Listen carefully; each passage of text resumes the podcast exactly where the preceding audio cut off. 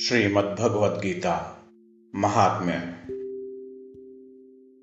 भरावाच भगवन् परमेशान् भक्तिर्व्यभिचारिणी। प्रारब्धं भुज्यमानस्य कथं भवति हे प्रभो? श्री श्रीविष्णुर्वाच। प्रारब्धं भोज्यमानो हि गीताभ्यासरत सदा। स मुक्तः स सुखी लोके कर्मणा नोपलिप्यते महापापादिपापानि गीताध्यानं करोति चेत् क्वचित् स्पर्शं न कुर्वन्ति नलिनीदलमम्बुवत्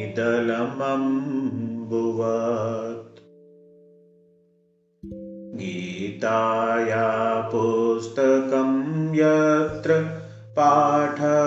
प्रवर्तते तत्र सर्वाणि तीर्थानि प्रयागादीनि तत्र वै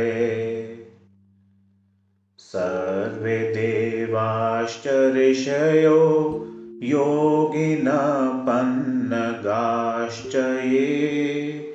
गोपालबालकृष्णोऽपि नारदध्रुवपार्षदे सहायो जायते शीघ्रं यत्र गीता प्रवर्तते। यत्र गीताविचारश्च पठनं पाठनं श्रुतं तत्राहं निश्चितं पृथिवी निवसामि सदैव। हि गीताश्रयेऽहं तिष्ठामि गीता मे चोत्तमं ग्रहम्। गीताज्ञानमुपाश्रित्य त्रिलोकान् पालयाम्यहम् गीता मे परमाविद्या ब्रह्मरूपा न संशय अर्धमात्राक्षरा नित्या स्वनिर्वाच्यपदात्मिका। चिदानन्देन कृष्णेन प्रोक्ता स्वमुखतोऽर्जुनं वेदत्रयी परानन्दा तत्त्वार्थज्ञानसंयुता। अष्टादश जपो नित्यं नरो निश्चलमानस ज्ञानसिद्धिं स लभते। ततो याति परं पदम्। पाठे समर्थसम्पूर्णे ततोऽर्थं पाठमाचरेत्। तदा गोदानजं पुण्यम् लभते नात्र संशय। त्रिभागं पठमानस्तु गङ्गास्नानफलं लभेत्। षडशं जपमानस्तु सोमयागफलं लभेत्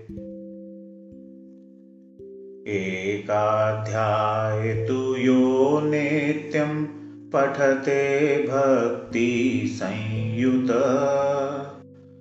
रुद्रलोकं वापनोति गणो भूत्वा वसे चिरम्।